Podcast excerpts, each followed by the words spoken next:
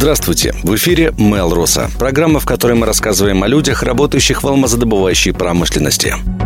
Героиня выпуска Светлана Алексейчик, начальник отдела автоматизации связи и электроприводов Института Якутни Проалмаз акционерной компании «Алроса» в Новосибирске.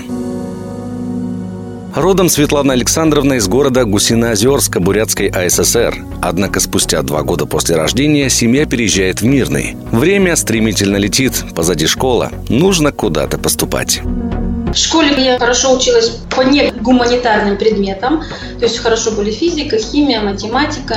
И изначально планировала поступать в технический вуз. А на тот момент э, переехала к нам именно в город Мирный приемная комиссия от э, Томского политехнического университета. Ну и во время учебы, там после уроков, я как бы пошла попробовать просто сдать экзамены. Сдавала математику, физику. Ну, сдала документы, ну и потом просто ждала поступления. Мне сообщили, что я поступила. Из двух предложенных направлений, а это котлореакторостроение и автоматизация технологических процессов и производств, героиня выпуска выбирает второе. Почему? Вот мы совместно с мамой подумали, что автоматизация – это более женская профессия. Закончив университет с красным дипломом, Светлана Алексейчик возвращается в Мирный. Ну, получилось как по распределению, но по сути я сама себе нашла работу вот в институте Якутни-Проалмаз. А в 2005 году произошло разделение отделов. Вот, и у нас теперь самостоятельный отдел. С 2009 года я являюсь начальником этого отдела. С вот января этого года исполняю обязанности ГИПа по направлению там, пожарной сигнализации и связи. Ну, совмещаю две должности, получается. Начальника отдела и главного инженера проекта. Наверняка в отделе автоматизации, связи и электроприводов трудятся ответственные люди, которые подходят к своему делу со всей серьезностью. Чем же они занимаются? Выполняем документацию как на новые объекты, технически перегружаем старые, модернизируем существующее производство вот именно в части автоматизации технологических процессов.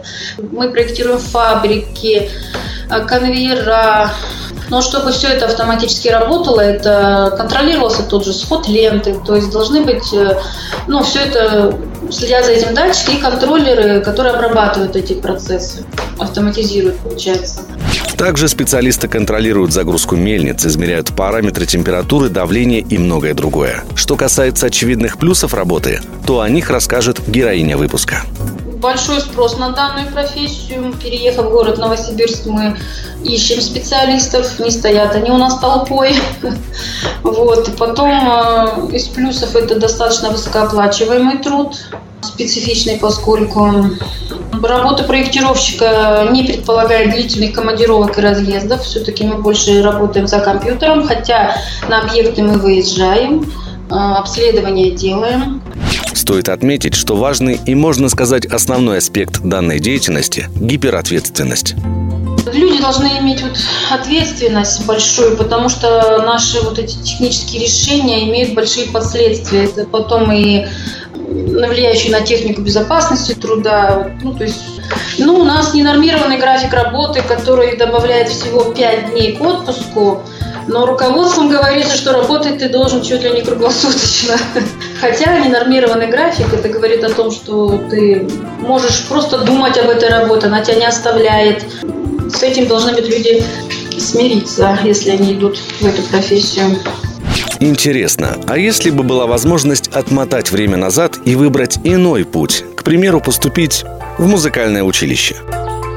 У меня есть музыкальное училище. Я закончила класс фортепиано, правда, в студии, не в самом училище. Ну, поскольку данное как бы направление мне не совсем близко, мне хотелось, и родители пошли на это, купили фортепиано, все это я училась, три года с удовольствием, два года уже потому что нужно закончить. Не петь, не играть дальше я не стала. По музыкальной стезе Светлана Александровна не пошла. Вопреки мечты детства, не стала она и учителем математики. Однако, проработав около 10 лет, начальник отдела автоматизации признается, опыт помог ей стать учителем в целом. Всех своих сотрудников мы учим. И вот красная ручка у меня это как постоянный инструмент сейчас, конечно, в эпоху пандемии мы ушли от бумаги, от э, ручных вот этих изменений. Все это комментарии делаем в электронном виде, но и тем не менее красным цветом. Несмотря на загруженность внутри института и сверхурочной работы, Светлана Александровна находит время и для досуга. Прогулки по Новосибирску, свежий воздух и, конечно, спорт. Здесь есть куда выйти, много гуляем. Мирном, кстати, тоже гуляли. Очень у нас замечательный парк, новые площадки. Вот я была недавно, прям порадовалась за город. Точку в нашем выпуске поставим и мы. Спасибо за внимание. До встречи в эфире.